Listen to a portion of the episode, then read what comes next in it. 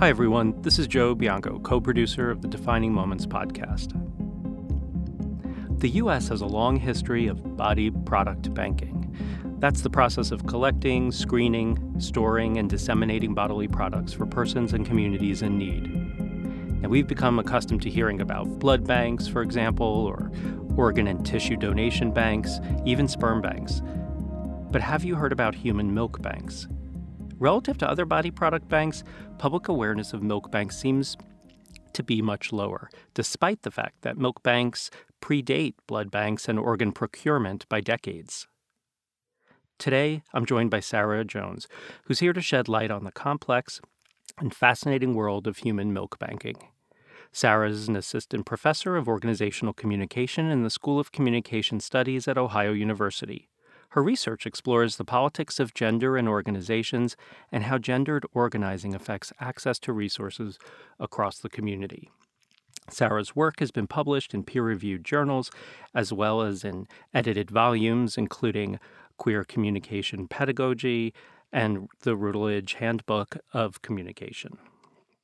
Dr. Jones' um, recent health communications article on milk banks serves as a centerpiece of our conversation today.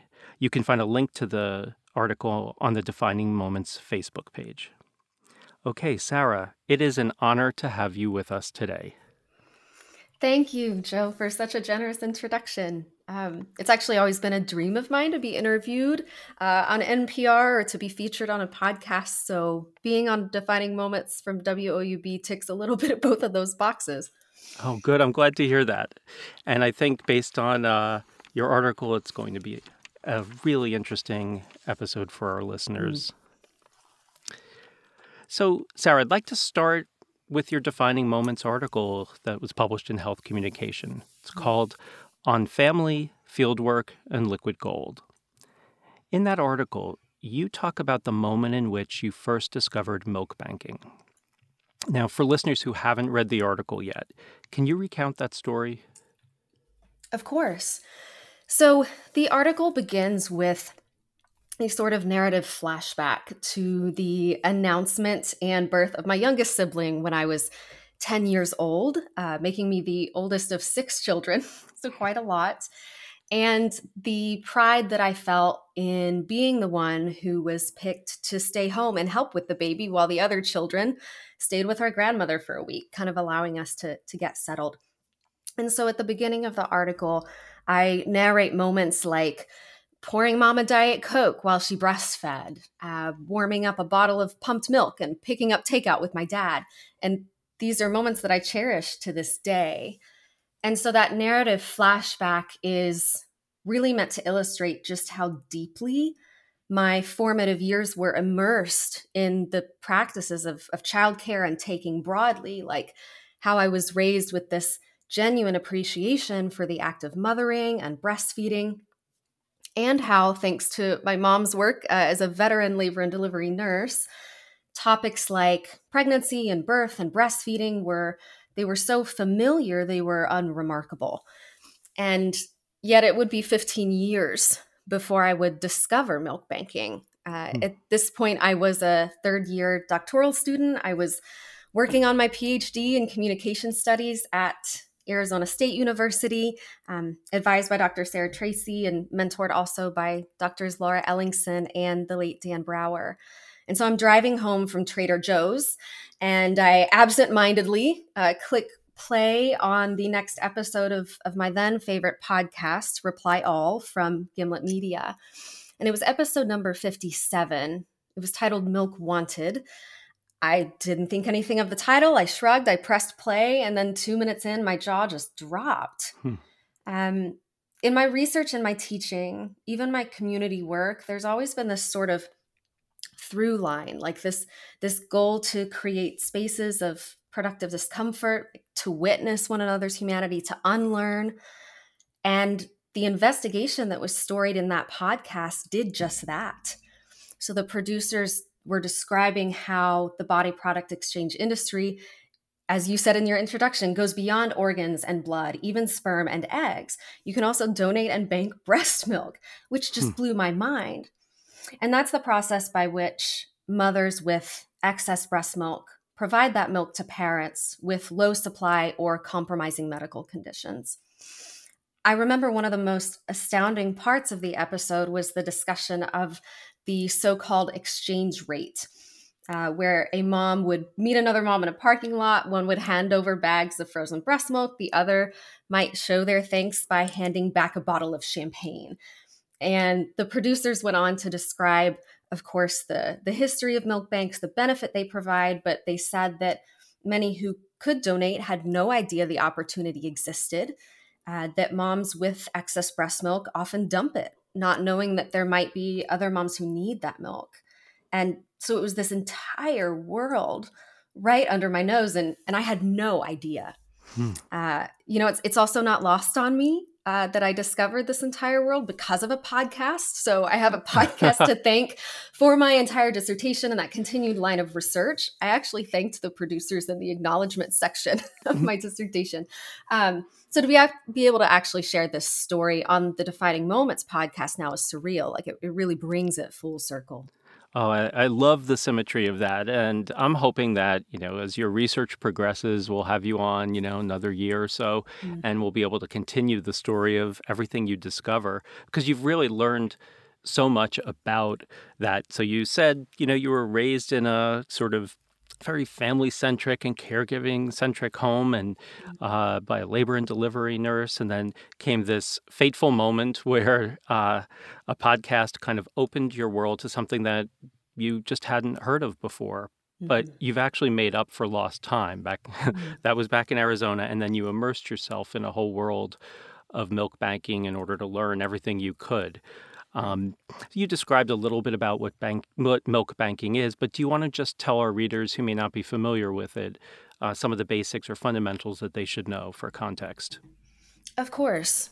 So, milk banking is a sort of umbrella term for different ways of organizing donor milk and we can we can think of it actually along a sort of continuum so, on the left end of this continuum, we have what I call formal markets, and those include for profit and nonprofit milk banks. Um, their main function is to supply donor milk to fragile infants in neonatal intensive care units or NICUs. Uh, in some hospitals, they also send donor milk to cardiovascular intensive care units or pediatric intensive care units. And the difference between for profit and nonprofit milk banks, besides the money, is how they handle the milk. So, for profit milk banks pasteurize and sterilize donor milk. That sterilization does strip the milk of some of those antibodies, but it makes the milk shelf stable, meaning it doesn't require freezing or refrigeration. And a lot of hospitals like that. Um, nonprofit milk banks are accredited by the Human Milk Banking Association of North America, or HMBANA, as you will hear it often called. And they rely on community collection sites to obtain donations. Those banks also pasteurize the donor milk, but they don't sterilize it. So they preserve those critical antibodies, but the milk then has to be stored frozen. Um, if there is any donor milk left over at a nonprofit milk bank after meeting hospitals' daily needs. It's considered outpatient milk and it's made available to local parents in need at base processing cost, which is usually between four to six dollars an ounce. And even though this information eh, might be new to a lot of your listeners, it's worth noting too that um, the American Academy of Pediatrics, the UN Children's Fund, the WHO, they all support the use of pasteurized donor milk when mom's own milk isn't available, precisely because of breast milk's clinical benefits, especially for babies that are admitted to the NICU. Um, it supports proper growth, oral health. It also is well known to protect against devastating diseases like necrotizing enterocolitis. And there are many reasons actually why mom's own milk might not be available. Things like maternal mortality, uh, premature birth or emergency surgery that delays lactation, or even just conditions like insufficient glandular tissue, which is where the milk making tissue in the breast isn't well developed. As of a few years ago, uh, it's estimated that about 75% of NICUs in US hospitals uh, dispense donor milk. So it's quickly becoming this the standard of care.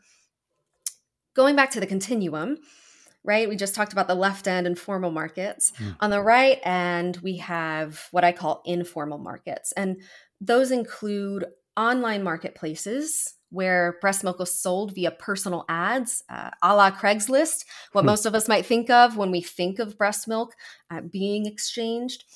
And then what are known as milk sharing networks. These are region specific Facebook groups, essentially. They are run by volunteer admins where parents with excess post offers and parents looking for milk post need.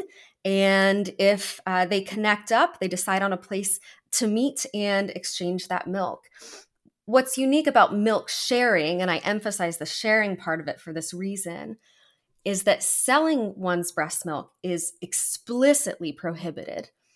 It's all in favor of altruistic donation. And the entire practice is grounded in these values of informed choice and consent. Uh, for example, you should feel comfortable asking a donor what medications she takes or how much coffee she drinks some donors will even share the latest readout of their blood work or hmm. provide a comprehensive detailing of their diet just to make the recipient comfortable and know that that milk can be trusted. Um, now, my field work and interviews conducted have focused exclusively on nonprofit milk banks, so part of the formal markets, and those online milk sharing networks, the part of the informal markets. Um, Mother's Milk Bank is one of the largest nonprofit milk banks in the US. Eats on Feets and Human Milk for Human Babies are the largest, most active milk sharing networks in the US. So you'll hear me reference those several times. They're actually the, the online milk sharing networks like Human Milk for Human Babies. They're actually the closest thing that we have in modern society to the wet nursing of centuries past. Um, and I should note too that in indigenous communities, this this quote unquote informal way of sharing milk isn't even considered informal. It just is. Hmm. So there are some cultural differences there as well.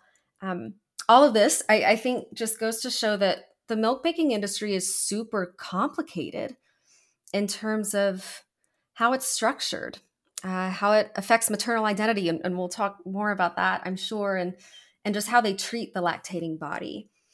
But regardless of which form of milk banking a family or mom might choose to pursue, complications can happen. So, like, what about the days where there is not enough milk to meet hospital quotas? What if there's a day where there's no leftovers to sell to parents? Um, do you, as a parent in need, live near one of the 27 uh, HMBANA milk banks in the US? If you connect with moms online, do you have the time and means of transportation to make that exchange? Is there a donor that lives anywhere near you? Can you claim it fast enough? Hmm. So, exploring how healthcare professionals and moms navigate that and make sense of their participation in that system is really important. It's it's not just interesting and and meaningful, but it could have repercussions for things like industry policy and practice you know it could it could change the way we understand things like membership and inequality or even just the way that we talk about maternal bodies hmm.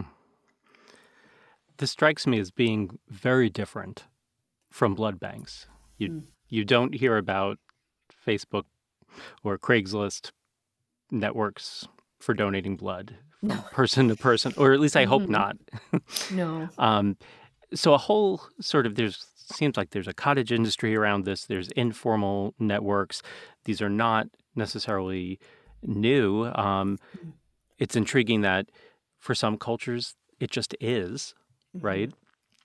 But milk banking sounds fundamentally different than what what I might think of. Um, you know, when I think about blood banks or uh, gene banks or um, sperm banks, mm-hmm.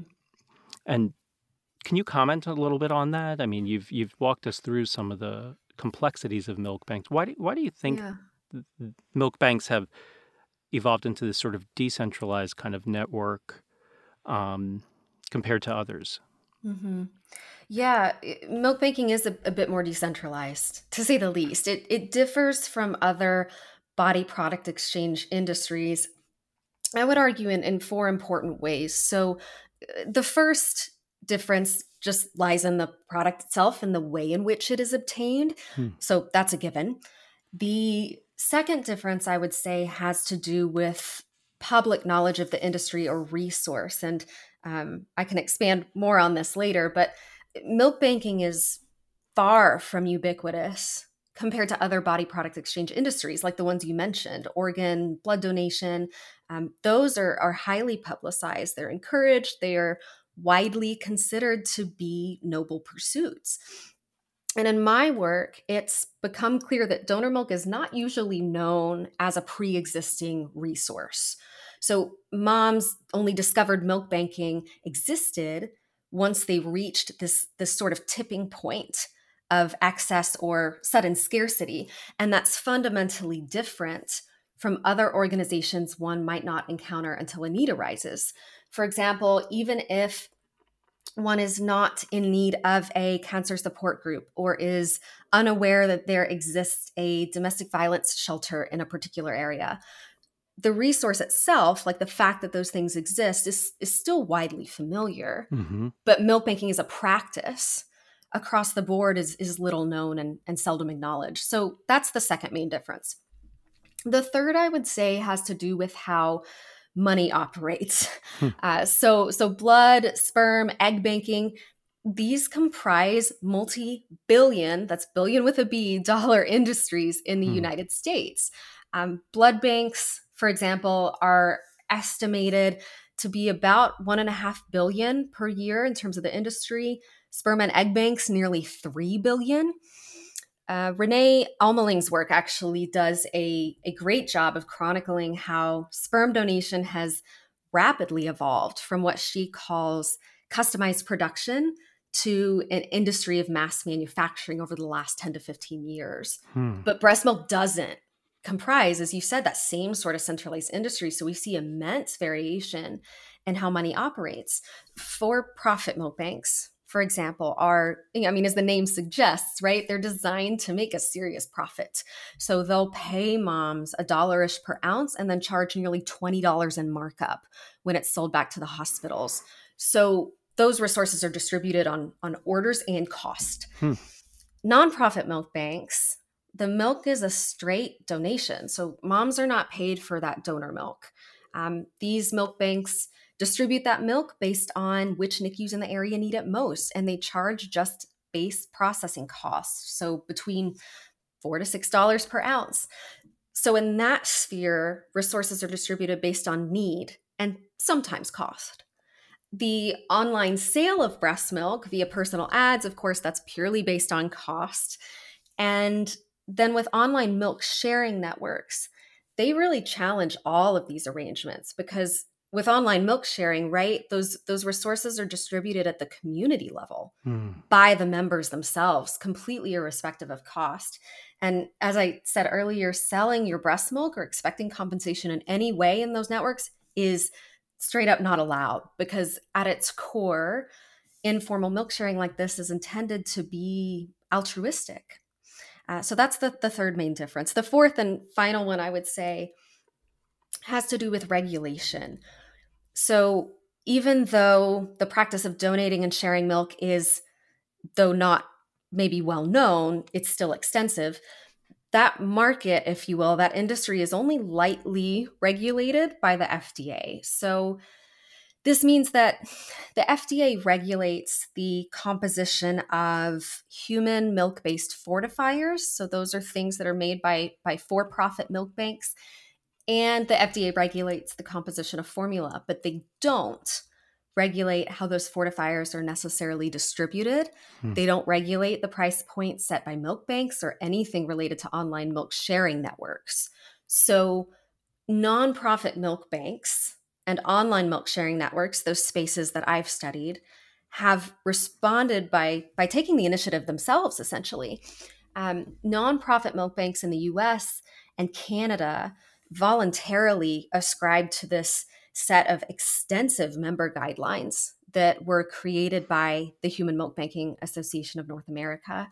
And they often implement other safety measures on top of that. Uh, for example, building an ISO 7 certified lab, meaning it's cleaner than any surgical suite, or testing donor milk for marijuana if it is recreationally legal in that state. Hmm. Online milk sharing networks, whose entire model, right? It's it's based in principles of informed choice and consent. They've also developed their own strict protocols, and these are front and center. If you visit any of these pages, you, you can't miss it. Human milk for human babies, for example, it's monitored by over 300 volunteer admins to ensure that anyone who doesn't adhere to the group's values or those parameters for milk sharing don't put others at risk. And these milk sharing groups take this extremely seriously. Hmm. They they really rely on the community's like self-sustainability and openness to mitigate that harm. Uh, I recall thinking about this now. I'm I'm recalling Kimberly, who's one of the online admins I interviewed, and she talked about how they rely very much on the community to sort of police itself and you know say if if they see something she said, you know, I remind them constantly if you see anything out of the ordinary, let me know, let each other know. If you see someone offering breast milk and then messaging you privately about how much it's going to cost, say something. Hmm. So while scamming attempts have occurred on some of those pages, it is far from common within online milk sharing networks. The same can't be said, of course, for online markets where breast milk is sold. Um, and then if anyone in the milk sharing network is being harassed, that perpetrator's account is very quickly banned. The the admins I interviewed also were not aware of any reports of illness or disease transmission because of milk sharing in in their network. And just one last thing I guess I would note there, even though the CDC confirms that very few illnesses are transmitted via breast milk, the FDA still warns very strongly against unscreened donor milk. And mm-hmm. a couple of the more widely cited studies from the Journal of Pediatrics have found that unscreened donor milk can contain uh, high bacterial growth. But it's worth noting that they specifically looked at milk purchased online, not milk sharing networks. Mm-hmm. So, those are some of the dynamics that we see. Um, if, if, listeners are interested in learning more about body product exchange broadly, I, I highly recommend Rene Almeling's 2011 book, Sex Cells, that Cells with a C, and Kara Swanson's 2014 book, Banking on the Body, are both excellent. It's fascinating. There is a whole world out there that most of us are unaware of, and it sounds like mm-hmm. a very highly organized, value driven world um, that mm-hmm. operates on many levels, but you know, not so much in the public eye, as you said, because mm-hmm. most people encounter this based on the need arising rather than sort of more mainstream efforts to advertise mm-hmm. and just educate people about this in case they ever do find mm-hmm. themselves in a situation where they they require breast milk. Mm-hmm. All of what you just said shows that you have an incredible knowledge of this fairly hidden um, hidden world. And mm. I'd like to go back a little bit. You talked about your field research, and you talked in the article a lot about what you did after you first heard that podcast that uh, introduced you to the concept of of breast milk banks. And you you traveled extensively. You scrubbed in and at NICUs. You went mm-hmm. anywhere and everywhere to immerse yourself in this world. And I think, as we all just heard, that those efforts paid off. Um, but can you tell us about some of the adventures of, uh, uh you know, diving headfirst into field work in this area? Yeah, I, I can. Um, the first thing that comes to mind for me and i mentioned this in, in the article is the number 629 that's that's the number of miles that i drove across the state hmm. doing local fieldwork and conducting interviews. I mean that that represents a pretty memorable experience in and of itself. And you know i initially totaled up the mileage purely out of curiosity but i noted that number in the article because it shows i think uh, not just the physical, but the temporal extent of data gathering. Um, Wiederhold Wolf, who's an OU alum, actually talks about how like geographically moving our bodies can be seen seen as a form of, of data collection. And so those routes that I hmm. drove uh, you know, also mimicked the trips that moms often make to drop off or pick a donation. Thinking through the the rest of the the sort of mental catalog of memorable moments, you know, I'm overwhelmed in a in a good way. I vividly remember during my field site visit to Mother's Milk Bank, and, and that required air travel. That was that was outside of Arizona. Uh, spending an afternoon in their ISO 7 certified lab. I, I got decked out in scrubs. I worked alongside this trained team of lab techs to dispense donor milk and get it ready for pasteurization so it could be refrozen and sent off to local NICUs. And you know, typically when when moms pump, when these donors are pumping this milk, they're later going to donate.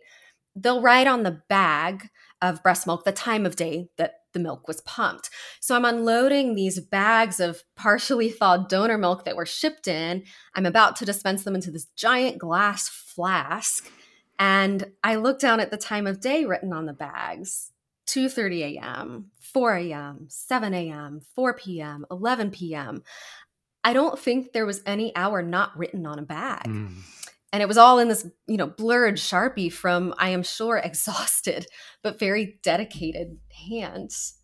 I i also remember like crouching down on my hands and knees next to a chest freezer in the tiny hallway of this lactation support organization where i volunteered. You know I'm, I'm lifting out armful by armful bags of frozen breast milk that were dropped off by local moms and I'm carefully arranging them in these insulated FedEx boxes to be shipped to Mother's Milk Bank where I did my site visit. So there was an interesting kind of full circle happening there. And and then the moms I interviewed. I I remember uh, Loretta, she was a recipient. Uh, she made us she made us tea and we snacked on macaroons as we talked and her her daughter who was the recipient of that donor milk uh, mm. colored in, in the living room floor I remember meeting Reagan, who was a donor for breakfast. We shared avocado toast and, and coffee. I I remember Polly. Polly was a recipient. I, I met her in her living room amidst the absolute chaos that is kids on a Saturday morning. And her husband is making breakfast for the other three young children across the room in this tiny apartment. And Polly and I are straining to hear one another, but really appreciating that moment. Hmm. And then I also remember, and I will wrap up uh, soon after this, but I, I, remember interviewing Margaret, who was in a, a women's transitional recovery home where she lived at the time, and her telling me how she produced so much milk that not only was she able to donate some, she also nursed multiple babies of other women in the home who struggled with lactation and and how that helped to heal some of the birth trauma that she herself had experienced.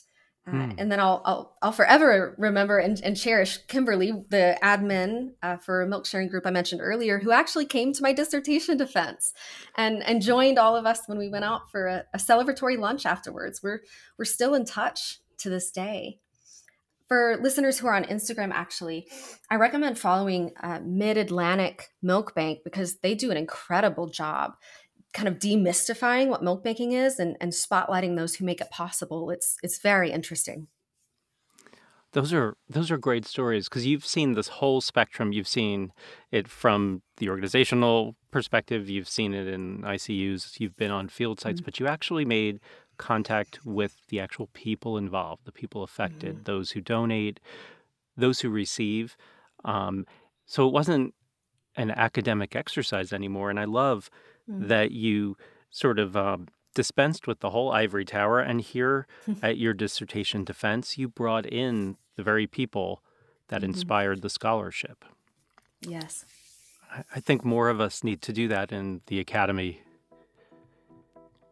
Yeah, I, I agree. It was it was incredibly meaningful and you know she made a whole uh, facebook post about it afterwards hmm. uh, which was so kind and um, I, I was really moved by that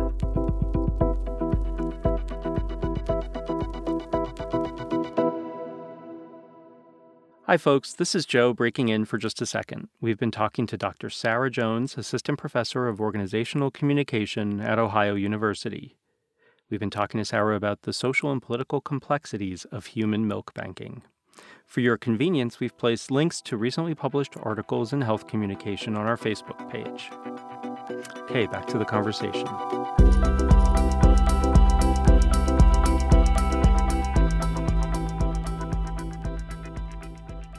And so, going back now, hearing all the work you did, hands on, all the miles you traveled, everything that you've you've um, sort of learned and immersed yourself in. You know, we, I go back to the question you posed in the article. Mm. Your mother was a labor delivery nurse. Mm-hmm. You knew all about prepartum and postpartum care.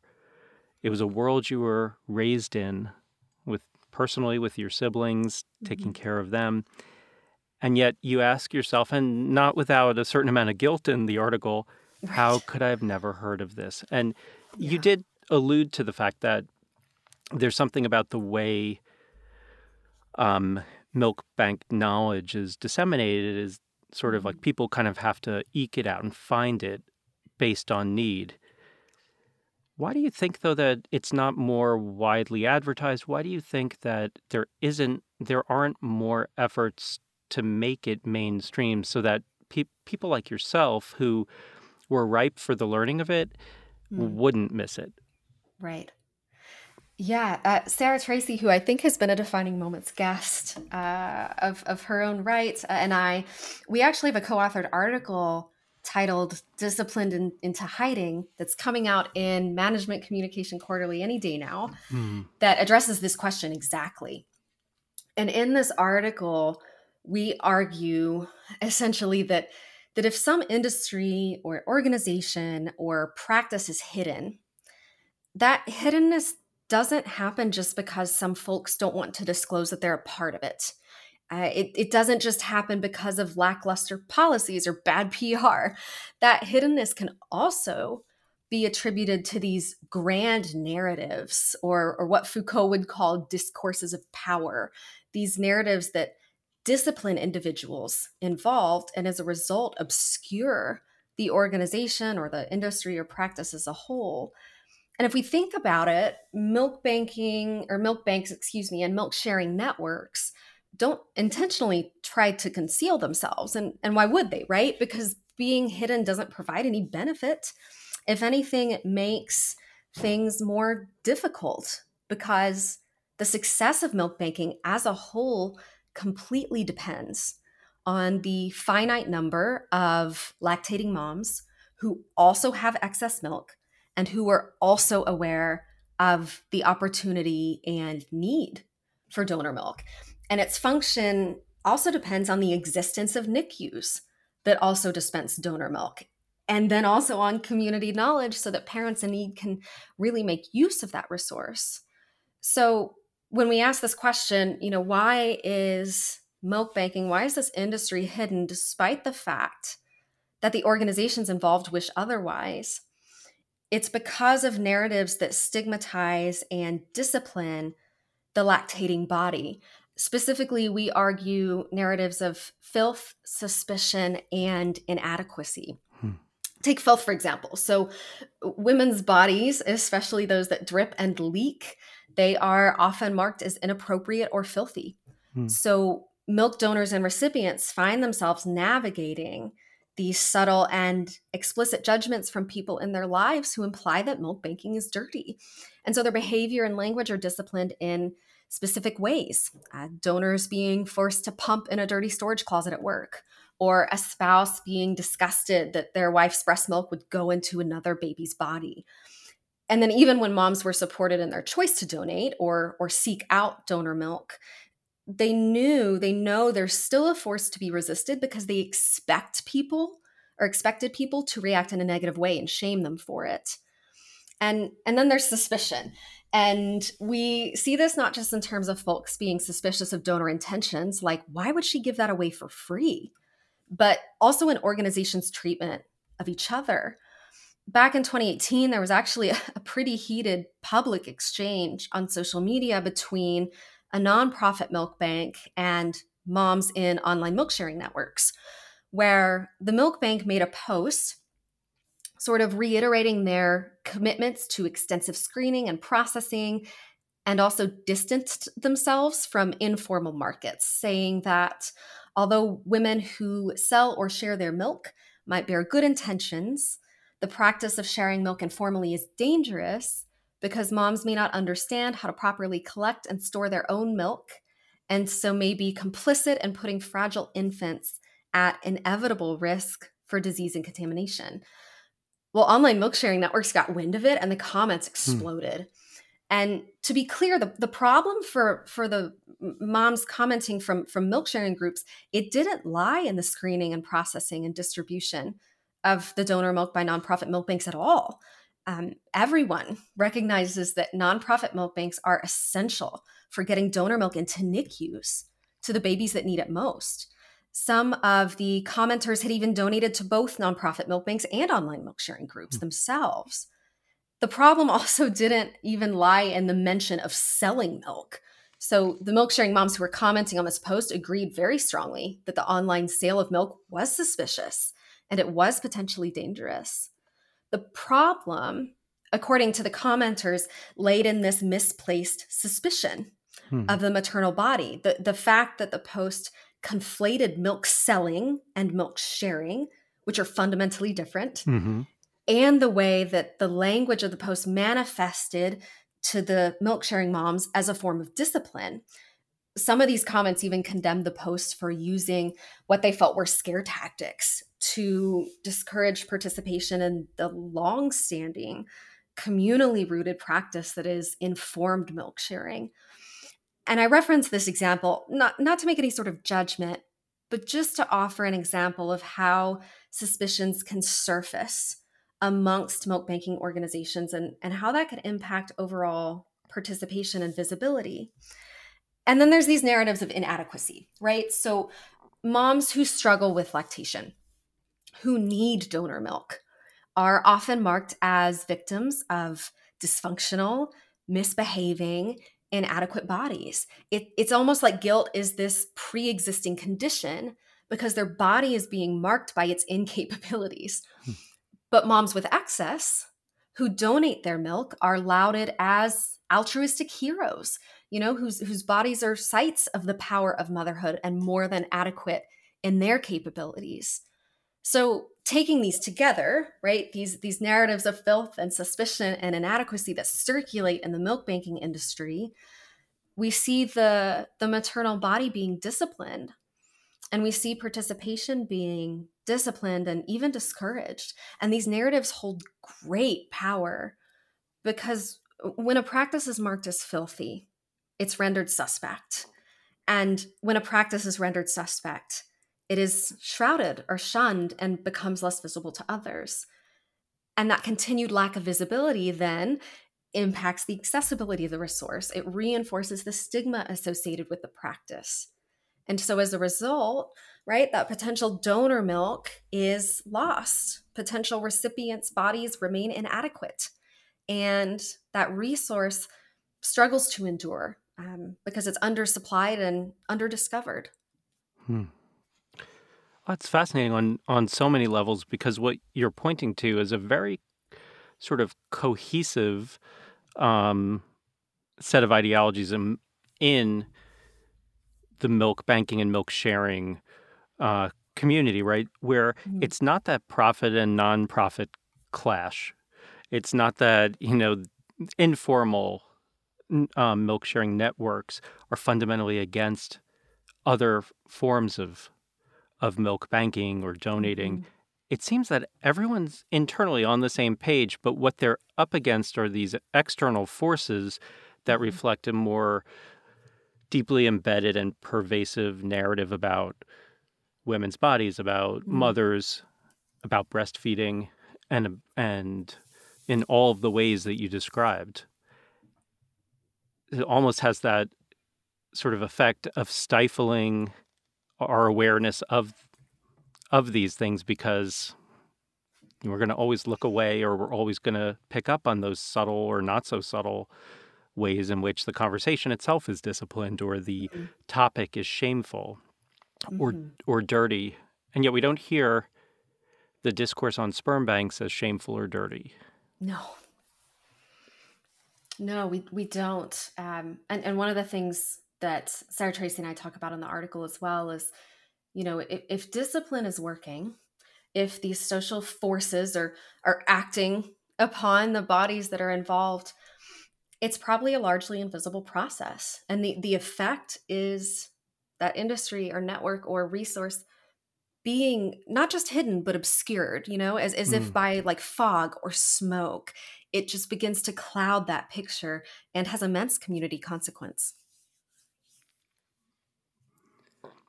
It sounds like it's per- absolutely pervasive. Mm. Hard to know where the a dominant narrative begins and someone's own thoughts or opinions begin. Right? How do you even separate right. the two? And when we're all steeped in that. Mm. And so I think you you've kind of really pointed out why it might be that that milk banks are not part of the public discourse as much as other banks and and it's really not because they're hiding they're mm-hmm. actually they're actually out there in plain sight um, right. you know we're blinded to them or they're uh, being being obscured and mm-hmm. it says a lot about about society i guess it does um, i want to shift a little also to the language we use about banks and banking mm-hmm. in relation to body products. So it sounds like it sounds to me like we've be- reached a point where the idea of banking blood and now banking milk well, doesn't seem to make us pause. Mm. But there are some really powerful associations with the idea of banking human products. I'm wondering if you could comment a little bit about that. Yeah, and and this is where the conversation becomes even more fascinating, I think. So I'll start with a definition, uh, and this comes from Carter and, and Reyes-Foster's work with commodification. So something is commodified whenever the producer of the product experiences alienation from that product. So the body is essentially made anonymous, it, it disappears. And so, what happens to the maternal body in, in this milk banking space versus that space is is kind of what I hear you asking. Mm. And well, in for-profit milk banks, right, and online marketplaces where breast milk is sold, those who perform the labor disappear. For-profit milk banks like Prolacta Bioscience and uh, Med- Medolac are two. They offer severely undervalued compensation and they also often employ these these metaphors of intimacy and maternal goodness to increase supply which some scholars argue allows you know corporate and scientific interests to profit at women's expense hmm. in my own document analyses i discovered one of the most glaring cases actually it, it happened in detroit when Medolac one of the for-profit milk banks in the us constructed a billboard soliciting donor milk for pay. And the company claimed that they were just trying to, quote, increase the supply of breast milk to urban mothers even though there's no guarantee the milk comes back to that same area. But but critics worried that enticing the area's impoverished communities, which already had low breastfeeding rates, would amount to exploitation. Mm-hmm. So the Black Mothers Breastfeeding Association and other local groups actually successfully lobbied to have the billboard removed taken down completely. Now, in nonprofit milk banks, it's a bit different. So uh, the body is is recognized. It doesn't disappear in the same way that it might in for-profit and online networks where milk is sold. So in nonprofit milk banks, commodification is a risk, but it's carefully resisted. Like even though donors' identities have to remain confidential, their bodies are centralized in other ways. So Mother's Milk Bank, for example, where I did my field site visit, they they memorialized donors and recipients, you know, their, their sacrifices and their triumphs by self-publishing a book titled Milk Stories. Hmm. And it featured testimonials and, and photos submitted by families. And in 2018, they actually also they commissioned what they call an, an aspen grove and dedicated it to bereaved donors, to, to moms who donate their breast milk after infant loss.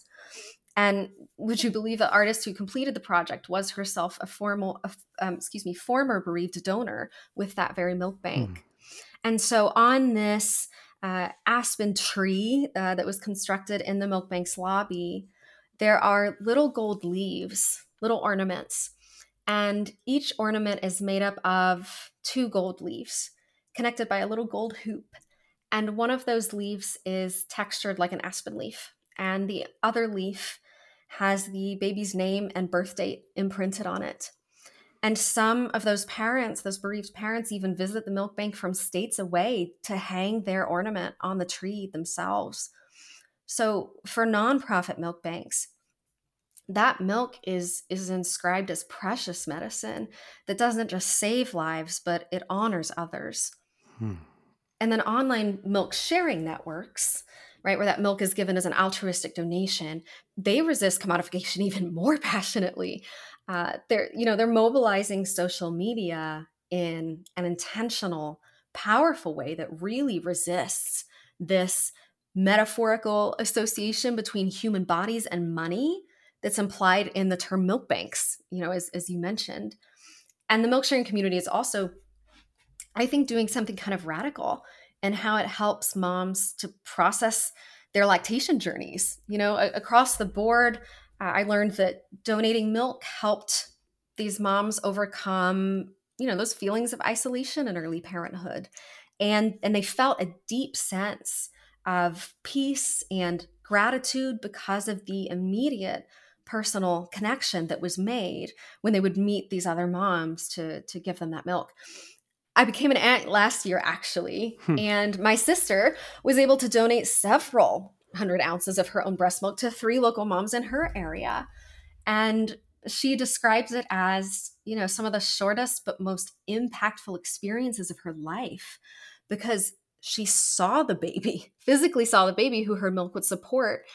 And she could see in the other mom's eyes just how much it meant to be supported like to be able to feed her child in the way that that she and her spouse wanted in the way that made sense for them. And sarah tracy and i discuss in our, our forthcoming article as well how this operated for recipients in milk sharing. And and these milk sharing recipients talked about how the experience being involved in milk sharing helped them rewrite what they had been trained to see as failure, the, the fact that they struggled with lactation, and how the experience helped them reestablish a loving relationship with their body. I love the way uh, Charlie, who's one of the recipients we quote in the in the article, described it. She said that you know being a, being able to allow other women to help me feel strong by feeding him was empowering it takes a special person to do that. And it's that sororal network that exists in milk sharing, right? Like it, it, it positions moms, donors and recipients alike, as agents of each other's success. And so, in the context of milk sharing, you know, how it positions uh, itself as a system toward maternal identity and toward those bodies, it's really simple.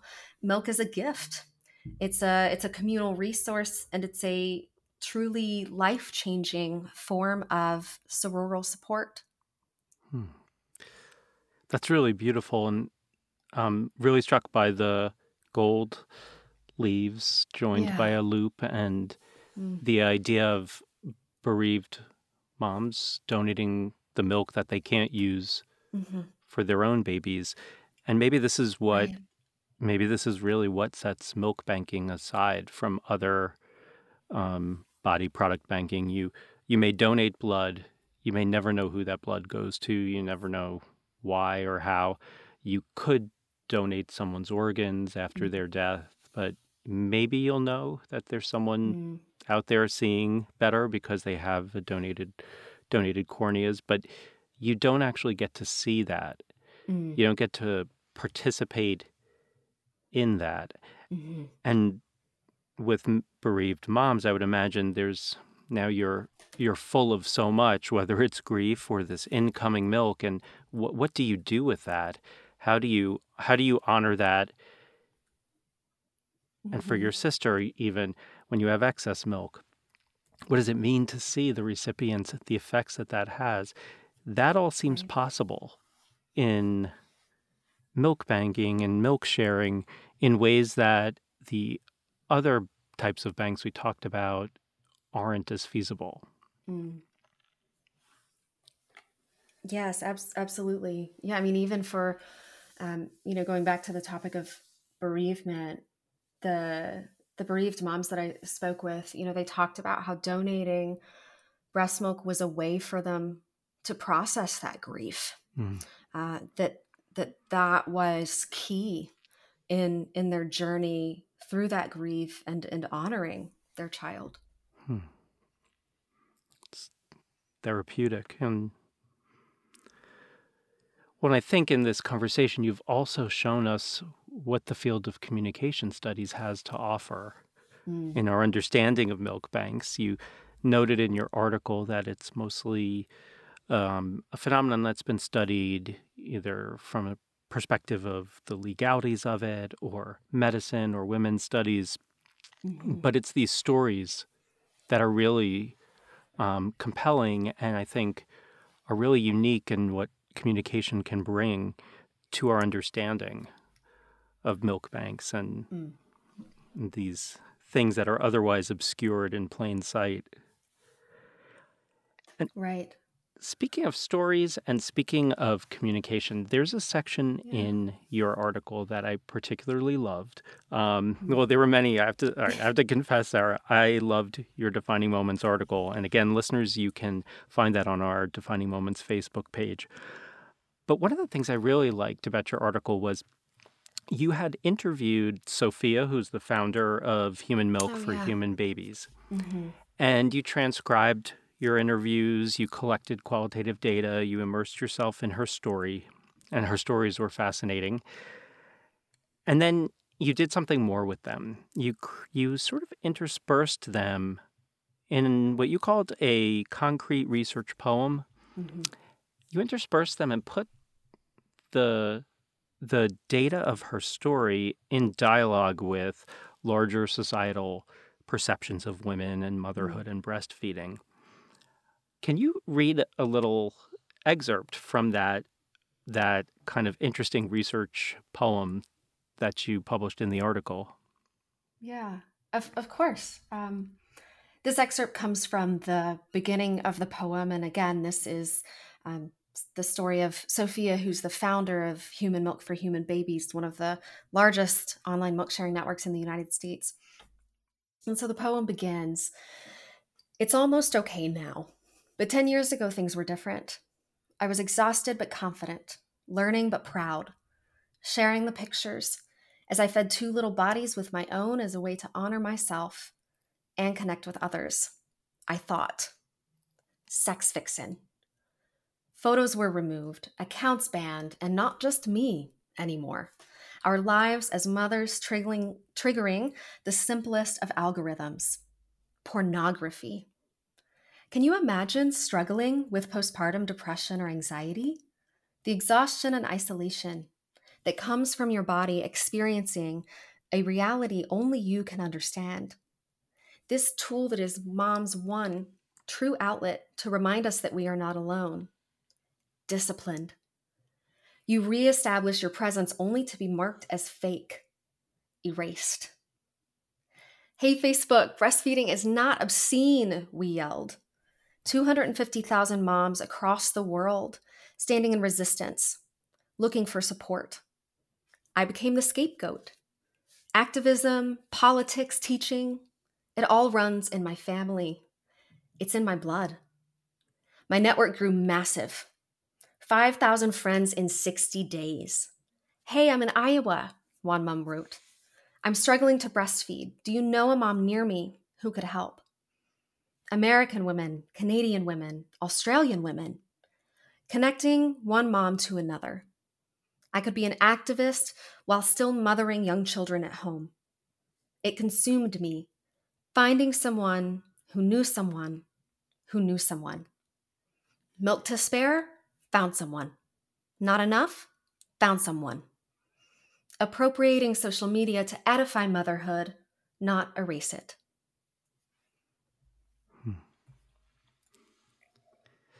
So Sarah, can you unpack that for us? How you how you patched these together mm. and what the end result kind of demonstrates in terms of the research? Yeah.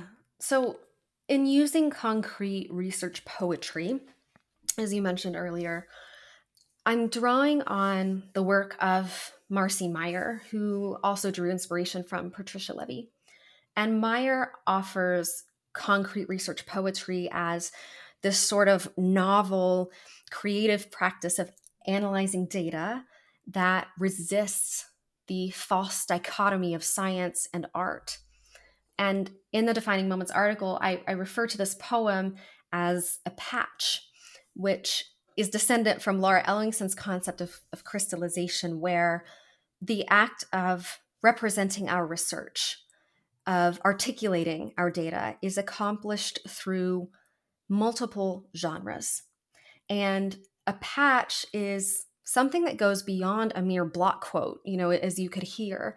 It involves visual and narrative elements that offer uh, what what Meyer calls an aesthetic and evocative interpretation of the data hmm. that's accessible to the reader.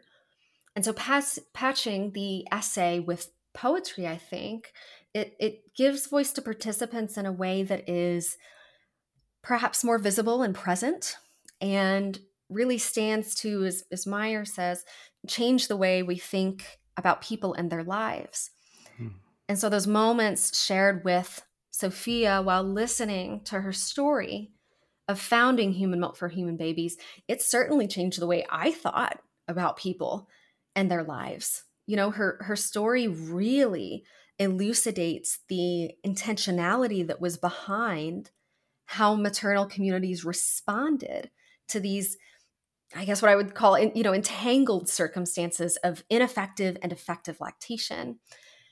So by creating, by engaging concrete research poetry to tell that story, the intention is to offer perhaps a more persuasive, really focused description of a series of events that centralizes the maternal body essentially to to make visible these lived political conditions that that gave rise to online milk sharing networks. Mm. And rereading it even now, I, am astounded. Hmm. I'm I'm thankful to to have witnessed Sophia's story. You know, the, the start of the Human Milk for Human Babies network in this way.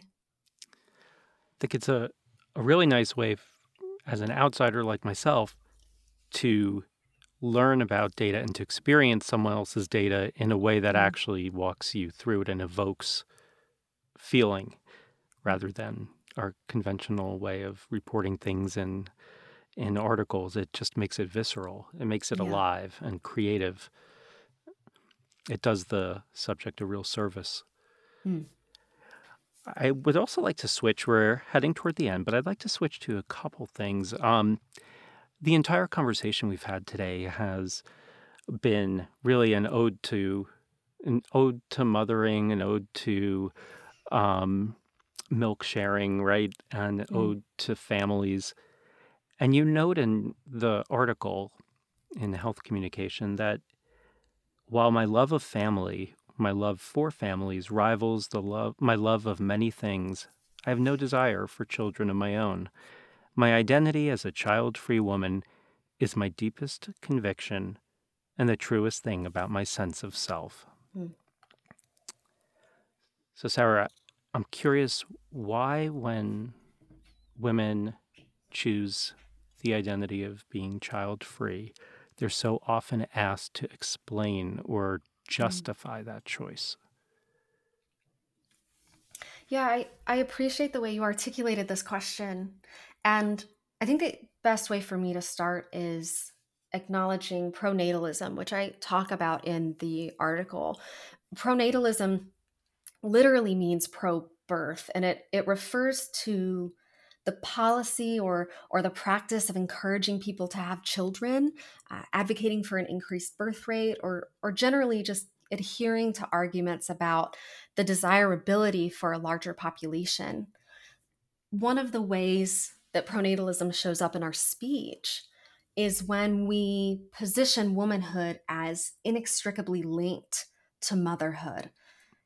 And those pronatalist discourses are so powerful, they're so pervasive, they are so embedded in societal institutions, even in familial discourses, that it can be really difficult to trace how it influences our own gendered performance and our expectations or judgments of others.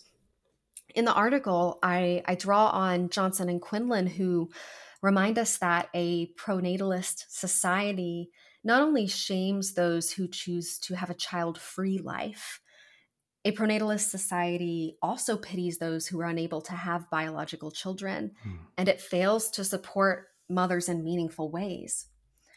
Risman is a, a scholar who who also talks about the quote seduction of choice, which is when social structures shape our ability to choose by creating a natural performative context that then frames our perceptions of our interests, which constrains our choices. So, the expectation that a woman will become a mother, for example, is so pervasive it is misconstrued as absent. It's not framed as a choice, but rather this innocuous certainty. Hmm. And Risman goes on to argue that, that institutions depend on us doing gender in particular ways. So even in acts of resistance, those structures can be inescapable and they might push back on us. This is one explanation for, for why, you know, I think child-free women receive so much pushback because for so many years, the institutions of marriage and of family depended on women doing gender in particular ways, becoming a mother, for example. So, even in acts of resistance, when a woman carefully and confidently determines she does not want children, those structures act back upon us. Hmm. We are we are told we are the epitome of selfish that we will change our mind, that we'll never experience real joy or true love unless we have a child, or even that we'll die alone because there will be no one to take care of us when we're old, which I would be remiss if I didn't point out that children are not an insurance policy hmm. against loneliness and old age. So, in, in short, a woman identifying much less confidently, identifying as child free, I think is hard for others to reconcile because we as a society default to parenting as the standard and the assumption. I mean, even the way even the way we compliment young women is grounded in the explicit assumption that she will be. It's you'd make a great mother, not you're a really nurturing soul. Hmm. We don't stop to consider that the person we're complimenting may have zero desire to ever be a mother. We we also don't stop to consider that the person we're complimenting may deeply desire motherhood but has experienced unfathomable loss hmm. or is unable to have a child. And that's how pronatalist discourses trap us. Hmm. Speaking candidly, you know, I, I think sometimes we don't acknowledge how choosing to have a child can be a much bigger decision than choosing to not have one. So there's a reason that I use the term child free in the article as opposed to childless which is how we are often labeled. There's also a reason why the free and child free in the article is italicized. Those linguistic choices are meant to really emphasize this rhetorical shift from a deficit perspective to one that honors the choice to not have children in a, in a more positive way. Hmm. And one of the things that you know I, I hope this article communicates is that you can be fulfilled without wanting children while adoring and supporting and championing women who do. Hmm. If listeners are interested to learn more, actually, I, I recommend Dr. Amy Blackstone's book, uh, Child Free by Choice. It's an excellent read. Well, I, I can't help but think of the irony of these two social discourses, these two dominant narratives of um, pronatalism encouraging not encouraging just expecting all women to be mothers and then once they are society looking away from anything related to the acts mm. of mothering and breastfeeding and milk sharing right right it's very ironic but you also mentioned and you rightly noted that people without children whether child free or for other reasons can have extremely fulfilling and rewarding lives. And I think mm-hmm. it would be nice to hear a true example of someone who has a very fulfilling life talk about that. And yeah. what I'd like is to ask you if you could read, um, I think, my favorite passage from your Defining Moments article. It's how you end, it's a mm-hmm. reflection on this journey that hearing about milk banking launched you on. And I was wondering if you could end the podcast by reading that for our listeners. I'd be honored to. But most of all, time in the field has made me present to the beauty in the mundane. From the basic processes of organizing donor milk that invoke movement and transformation to those childhood experiences I cherished before I could grasp their significance. My research has led me to appreciate my childhood, my siblings, and my parents, and especially my mom's work as a labor and delivery nurse, even more. It has spurred me to love on those who are realizing their dreams of raising families with children even more. It has cultivated, I think, a more compassionate self. And isn't that the point? So here's to mothers, donors, and recipients alike, whose generosity of time and spirit can teach us so much about advocacy, compassion, and solidarity, about how to acknowledge, support, and enable others' choices in mothering, feeding, and community involvement, even if they look different from our own. You know, I, I get a bit choked up almost reading that because I really mean it. You know, to to have the opportunity to share a bit of my family in such an intimate space, to be able to acknowledge and honor them through this work in a way is one of the greatest privileges of my life. And and to be able to share time and space with other families over the course of this research, you know, to witness these moms' stories and, and have their blessing to share those stories to make milk banking known is an even greater privilege. Sarah, thank you so much for sharing that with us today. Thank you for having me. Thanks for joining Sarah Jones and I for this episode of the Defining Moments podcast. Defining Moments is produced by WOUB, Public Media, and the Barbara Geralds Institute for Storytelling and Social Impact. Lynn Harter and I are co producers, and Adam Rich is our audio engineer. You can subscribe to Defining Moments at Apple Podcasts, Stitcher, or the NPR Podcast Directory. Please follow us on Facebook, Instagram, and Twitter at DM Podcast WOUB. On our Facebook page, we provide links to Dr. Jones' article published in Health Communication. We hope you'll take the time to rate and review this podcast on Apple Podcasts.